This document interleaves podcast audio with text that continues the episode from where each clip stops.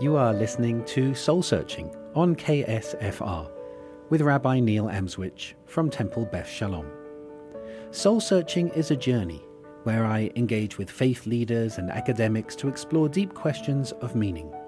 Questions that all of us ask at some point in our lives, such as why are we here? What is right and wrong? Is there good and evil? Is truth relative or absolute? Is there life after death? And to help us in our journey this evening, we're very honored to welcome to our show Rabbi Denise Eger, international Jewish leader and social justice activist, founding rabbi of Congregation Kol Ami in West Hollywood, past president of the Central Conference of American Rabbis, the international organization of over 2,300 Reform rabbis. And Rabbi Eger also served as the first openly gay or lesbian person in that position and was the first woman ever elected as president of the Southern California Board of Rabbis, which includes Reform, Conservative, Reconstructionist, and Orthodox rabbis. Rabbi Eger is also the editor of the groundbreaking book Mishkan Ga'ava, Where Pride Dwells, a celebration of LGBTQ Jewish life and ritual, as well as the co editor of the recently published Gender and Religious Leadership Women Rabbi Pastors and Ministers. Rabbi Eger, welcome. So happy to be here with you, Rabbi Neil. It's, it's just so wonderful to have you here with us. Uh, and through the wonders of technology, that we can connect with people outside Santa Fe as well and interview them as well.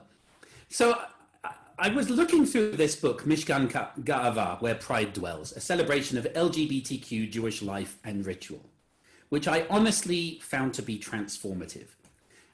And I wanted to ask you, why, why this book in 2020? Why you know, we have gay marriage. We have in our Reformed Jewish congregations, we're largely very supportive of LGBTQ uh, individuals. Why do we need this?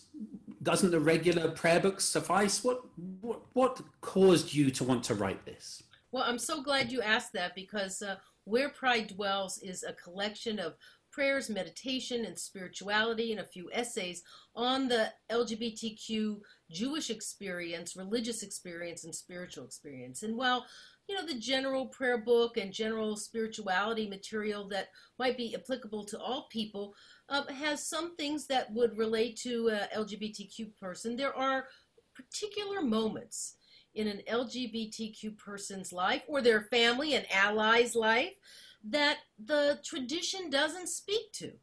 And so the whole process, if you will, of, of coming out about one's sexuality, a whole process, if you're transgender person, of, of the transition between genders, all of those moments need spiritual expression. And so this book has been an opportunity to write and create rituals and write and create prayers to mark the unique moments in a lesbian person's life, in a gay person's life, in a transgender person's life, in a queer person's life, non gender conforming, with a Jewish grounding deep within our tradition. And um, I'm very excited about it because it really is groundbreaking. There is no other religious denomination, Christian, Jewish, Baha'i, that has anything that really centers the voices of LGBTQ people in this way. That's the official prayer book of the denomination. And, you know, what you're talking about in terms of acknowledging that that spirituality is I was looking through this book and I'm I'm a straight guy. And um, you know a prayer for before starting uh, was it? Prayer before beginning hormonal treatment. And I thought wow I I never thought of that as a a spiritual moment but that's because in my norm it's not is it? Right. And your norm as a cisgender um, you know man uh, is is not the norm for someone who is a transgender person who is transitioning genders and to understand that they are who God made them to be. And now it is time to have the internal and the external be in one unified whole and how beautiful we can mark that as a holy moment in their lives. That's what we Jews do, right? We try to take mundane moments and make them holy. We say in Hebrew, from chol to kodesh, right? We do that with uh, everything with eating when we say a blessing over the bread. It's trying to take something that we have to do, we eat, but to take a mindfulness moment and to to acknowledge God and to acknowledge our struggles as a human being and the process of how that food got to the table, right? And the same thing is true for these individual unique life moments in the LGBTQ person. They are different than those necessarily. There's some we share with heterosexual people, no doubt, but there are some unique moments, and this gives a grounding in Jewish prayer and thought and, and philosophy, if you will why, uh, as a rabbi and somebody who loves liturgy, I, I, I, I'm profoundly moved by this book. But why do you think that people of communities who aren't part of the LGBTQ community, what do you think they can gain from this? I'd, I'd like to, I, I, know I have my thoughts, but I'd like to hear from your right. perspective because you're not just writing this for LGBTQ Jews, are you? Oh, that's correct. It's, this is not a book for queer people only, if you will. And there's a lot of prayers and blessings in here from, written by straight people, uh, sometimes family and friends, sometimes community members. Uh, to, it's about the notion of inclusion and embracing. And I think what the prayer book does, and this book of essays does, is is talk about and weaves in the LGBTQ experience into the whole communal life. You know, it's one thing to say you're tolerant, but that doesn't mean that you are embracing of LGBTQ people, and that they, that we also acknowledge with this book that individuals have unique experiences in the world, and that that is normative, right? That's an important statement not everything is based on one group's experience. And that's part of the broadening of the Jewish tent, of Abraham and Sarah's tent, of, of what's authentically Jewish. I, I find it fascinating when you focus on the difference between being tolerant and welcoming. Can you speak a little more to that? Because a lot of communities say, well, we tolerate everyone. But what, what does that? What's the difference for you in religious communities? What needs to happen for you? I, I think that's a it's a really good question, and it doesn't only uh, center around issues of of uh, sexual orientation or gender identity. We could have the same discussion around issues of race, uh, of social class. Um, when we really are talking about being to- inc- really inclusive, it's not enough to say, well, you're welcome in my space. It's about changing the space to represent and include all the voices. This is what we're seeing in, in, the United States right now around the Black Lives Matter movement. It's not just white people's experience that is the that is the mainstream. We have to look at everybody's voice as being part of the mainstream and that experiences will be different and to celebrate those differences, not to be afraid of them, but to allow the space for people's voices to be centered. So for the LGBTQ community, this means for, uh, let's say, a, a church or a synagogue, an organization, a community organization to be really embracing, has to allow for more than just, well, you can show up at our events. You can show up and you can be welcome, but that doesn't take my experience as a lesbian woman into consideration. That my family, uh, two women, and I have a now a grown adult son, is a normative family. It's a it's not different than your family. Uh, it might look different on the outside, but my child's experience of growing up was just as valid and important as your children would be. And that is part of the challenge of being an inclusive and embracing community. Because you have to talk about stereotypes that people right. hold um, and fears, and to be open and honest about them. So I guess my, my question that comes from there is um, when we include, how do we include without patronizing? How do we include without saying, okay, well, now you've got a prayer about race. Now you've got a prayer about LGBTQ issues. So now you're you're included, you're welcome. How, what's the process for communities, religious communities? And it doesn't just have to be Reformed Jewish communities, obviously, it can be any faith community. How do they include people without tokenism? Yeah, tokenism is it's a that is a danger. You know, doing one thing is not enough, right? It's and that's why this book I think is so Mishkan Ga'ava, where pride dwells, is such an important book because it speaks volumes about our religious denomination. It's not enough to ha- say, "Oh, my congregation celebrates pride, and and we're going to march in the pride parade in our city, and that's going to be what we do for gay people." Mm-hmm. Well, we have to look deeper into that, and how do we have examples of gay voices, lesbian voices, trans voices throughout the year?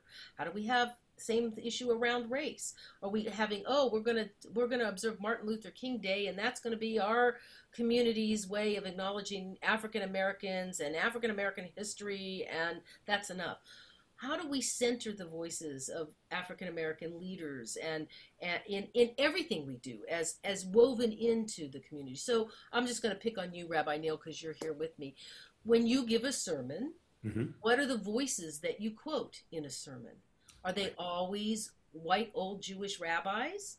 Or can you bring in somebody that you know is a openly lesbian person? Can you bring in a voice of a person of color and their experience to illustrate what is your sermon about? I don't know taxes and uh, and social justice. I'm just making it up, but no, I think these are, a good point. These are this is how to go deeper into that discussion, and then I think this the other piece of this is to begin to deal with our our our fears our worries and to be open and honest about the places where we might still be harboring anti-gay feelings uh, worry you know the old gay what they called the gay panic defense. Oh if i do too much gay stuff we're going to be marked as a gay community. And then what will happen to our temple or what will happen to our church? No it's about making an open space. Um, but we have to be acknowledged and to be able to be in dialogue about those fears of people and help them move to the next level. I think what you said earlier about the mainstream is really important because I think as a as a kid uh, in my temple back in England, um, I just thought this was the voice, the voice of the temple, and not realizing that the mainstream voice is a is a of Jewish tradition has in the past been a straight voice.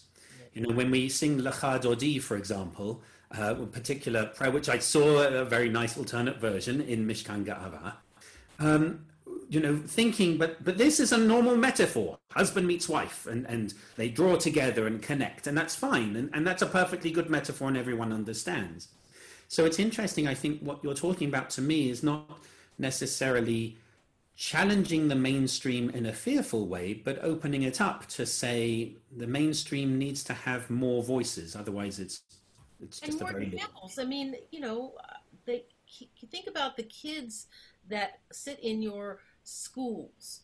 There's a percentage of them that are grown going to grow up to be lesbian or gay or transgender or, or are transgender, and if the only picture they have is of, let's say, a husband and a wife, and that then then how does that how do they have room in themselves for the world you know that in the united states that uh, there is a higher incidence of teen suicide among LGBTQ uh, young people. Uh, that's epidemic. It's about a third higher than uh, if you look at uh, heterosexual teens and the issues that they have. Why is that? Because there's still so many messages in society that are, make it shameful for people to be that guilt people about being LGBTQ. Uh, so much that, frankly, religion has done uh, and still does in this country uh, to try and force gay people into being something that they're not. Rather than how can we hmm. help individuals live whole, healthy, and I'd like to say holy lives, as right, and and and to be their best selves and to acknowledge how God made them. And, you know, of course, as you know, Rabbi, we say in, in Jewish tradition, B'Tselem Elohim, that everyone is created in the image of God. Well, it doesn't say in Genesis only straight people created in the image of God. That means all people. So, um, so that's part of why this book, Where Pride Dwells, allows that opportunity for that voice for people to see themselves in Jewish life, in Jewish tradition, and allows for uh, non LGBTQ people, uh, straight, cisgendered people, to enter into that voice uh, and, to, and to be witness to that voice. We have to take a pause. I want to pick up after our break on uh, what you talked about just before about the, the damage that some people who are religious can do. And so we're going to come back to that question after our break because I think it's a really important question. So we're going to take a pause. You're listening to Soul Searching on KSFR with Rabbi Neil from Temple Beth Shalom here in Santa Fe. My guest this evening, Rabbi Denise Eger, international Jewish leader, social justice activist, and author of Mishkan Ga'ava, Where Pride Dwells. And we'll be back after this break. You're back listening to Soul Searching on KSFR with Rabbi Neil Amswych from Temple Beth Shalom in Santa Fe. My guest this evening, Rabbi Denise Eger, international Jewish leader, social justice activist, founding rabbi of Congregation Kol Ami, past president of the Central Conference of American Rabbis, and author of the groundbreaking book Mishkan Ga'ava, Where Pride Dwells, a celebration of LGBTQ life, Jewish life and ritual. And before our break, having a fascinating conversation about welcoming uh, as opposed to tolerating. But you mentioned something which I really don't want us to, to miss out, which was the harm that can come to some LGBTQ people from religious groups. And, and so I guess the question that I wanted to ask is how can the LGBTQ liberation civil rights movement better combat anti gay people who say that they are religious? Well, it's a very powerful question. And the truth is, the LGBTQ community needs religious leaders, both both ordained and lay leaders, to uh, be allies in this battle. There are so many faith traditions that continue to to trap and harm LGBTQ people, saying that they're they're disposable, that uh, somehow that their lives are, are not valued that that they are sinners, if you will. Mm. And it really takes, uh, you know, a deep understanding of text and culture to understand why, in uh, particularly now, it's important to welcome and embrace LGBTQ people. First of all, in in the United States, this has been a battle around civil rights, as we know, and churches' influences have tried to skew and push aside uh, civil rights, equal rights for LGBTQ people, uh, not only nationally, but state by state. And it takes really religious leaders, and like in our Reformed Jewish movement, we have had a long history of embracing and welcoming uh, LGBTQ people and also standing side by side with the LGBT community for those civil rights. Because we Jews understand what it means to be targeted uh, based upon who we are we it happened to us how many times throughout the centuries whether in spain because we wouldn't accept the catholic church and then the inquisition and we're and and the and the expulsion from spain right? Or even as we know right in world war ii during the holocaust and we know what that feels like to be targeted.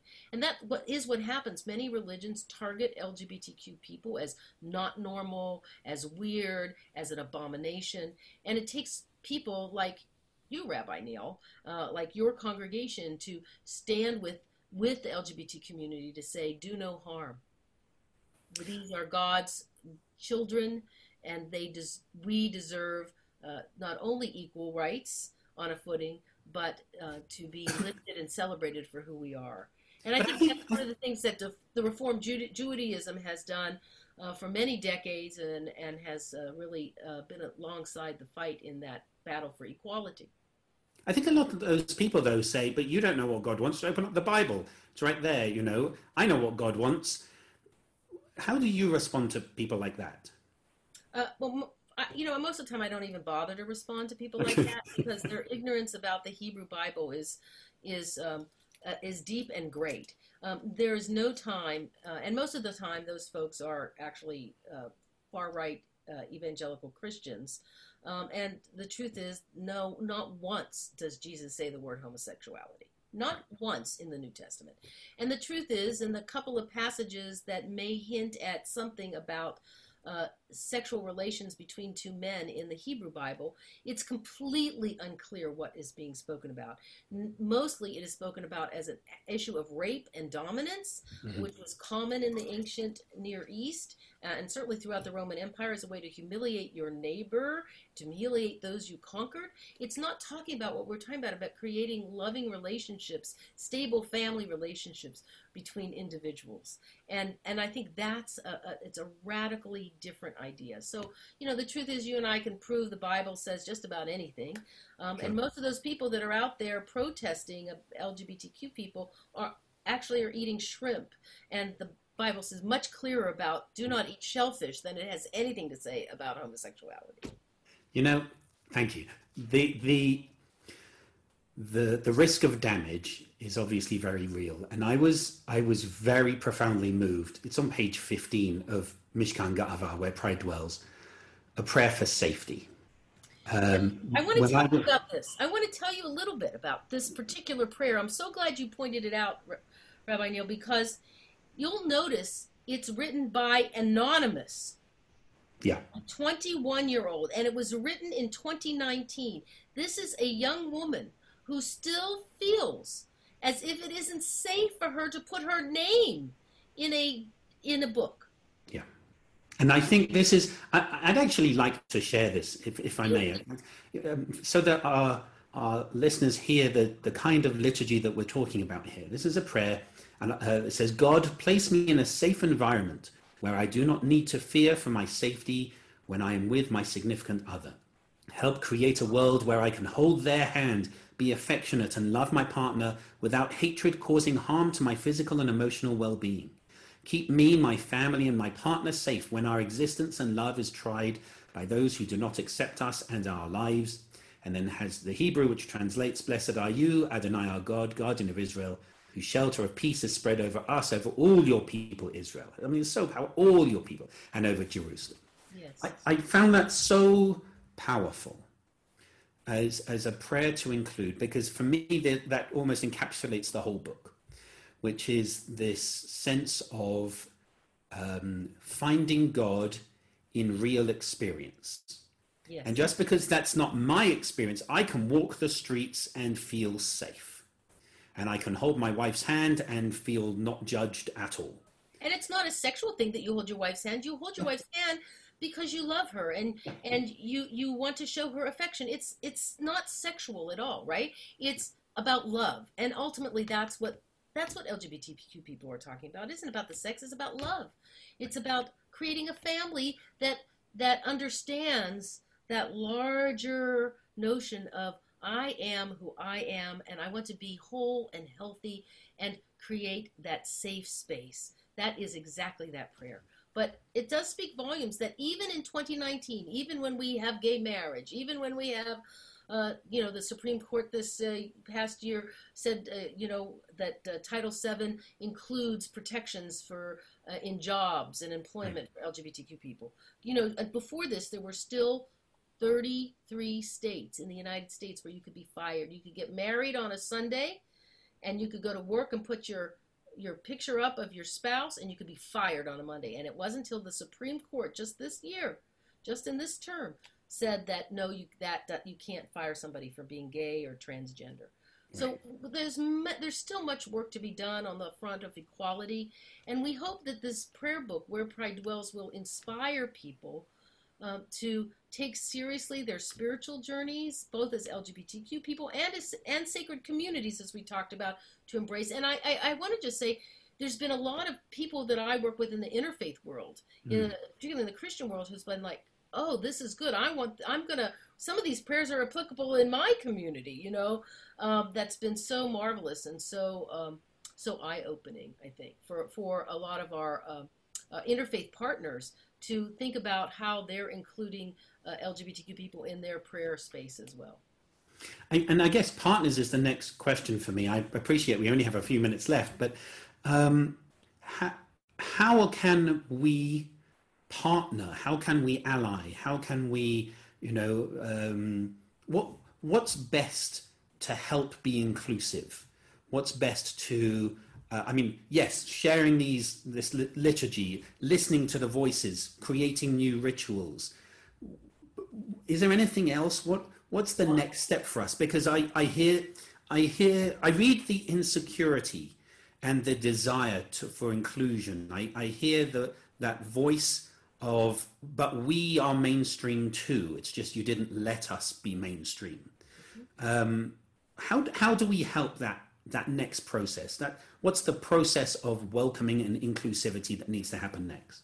I, th- I think those are really good questions, and I think each you know religious community or organizational life it has its unique moments. But I do think there has to be an an open conversation about what is will look like for us to be an inclusive and embracing community, to find partners within your local neighborhoods. There, you know, Santa Fe is an incredibly uh, got an incredible LGBTQ community. What partners, uh, both organizationally and individually, can we have to help learn more about this? Um, how can we have Human Rights Campaign? I know does a lot of work in Santa Fe how can we partner with the Human Rights Campaign to ensure uh, the civil rights uh, are for all people, both locally and within our state and nationally? And I think those are conversations that have to happen.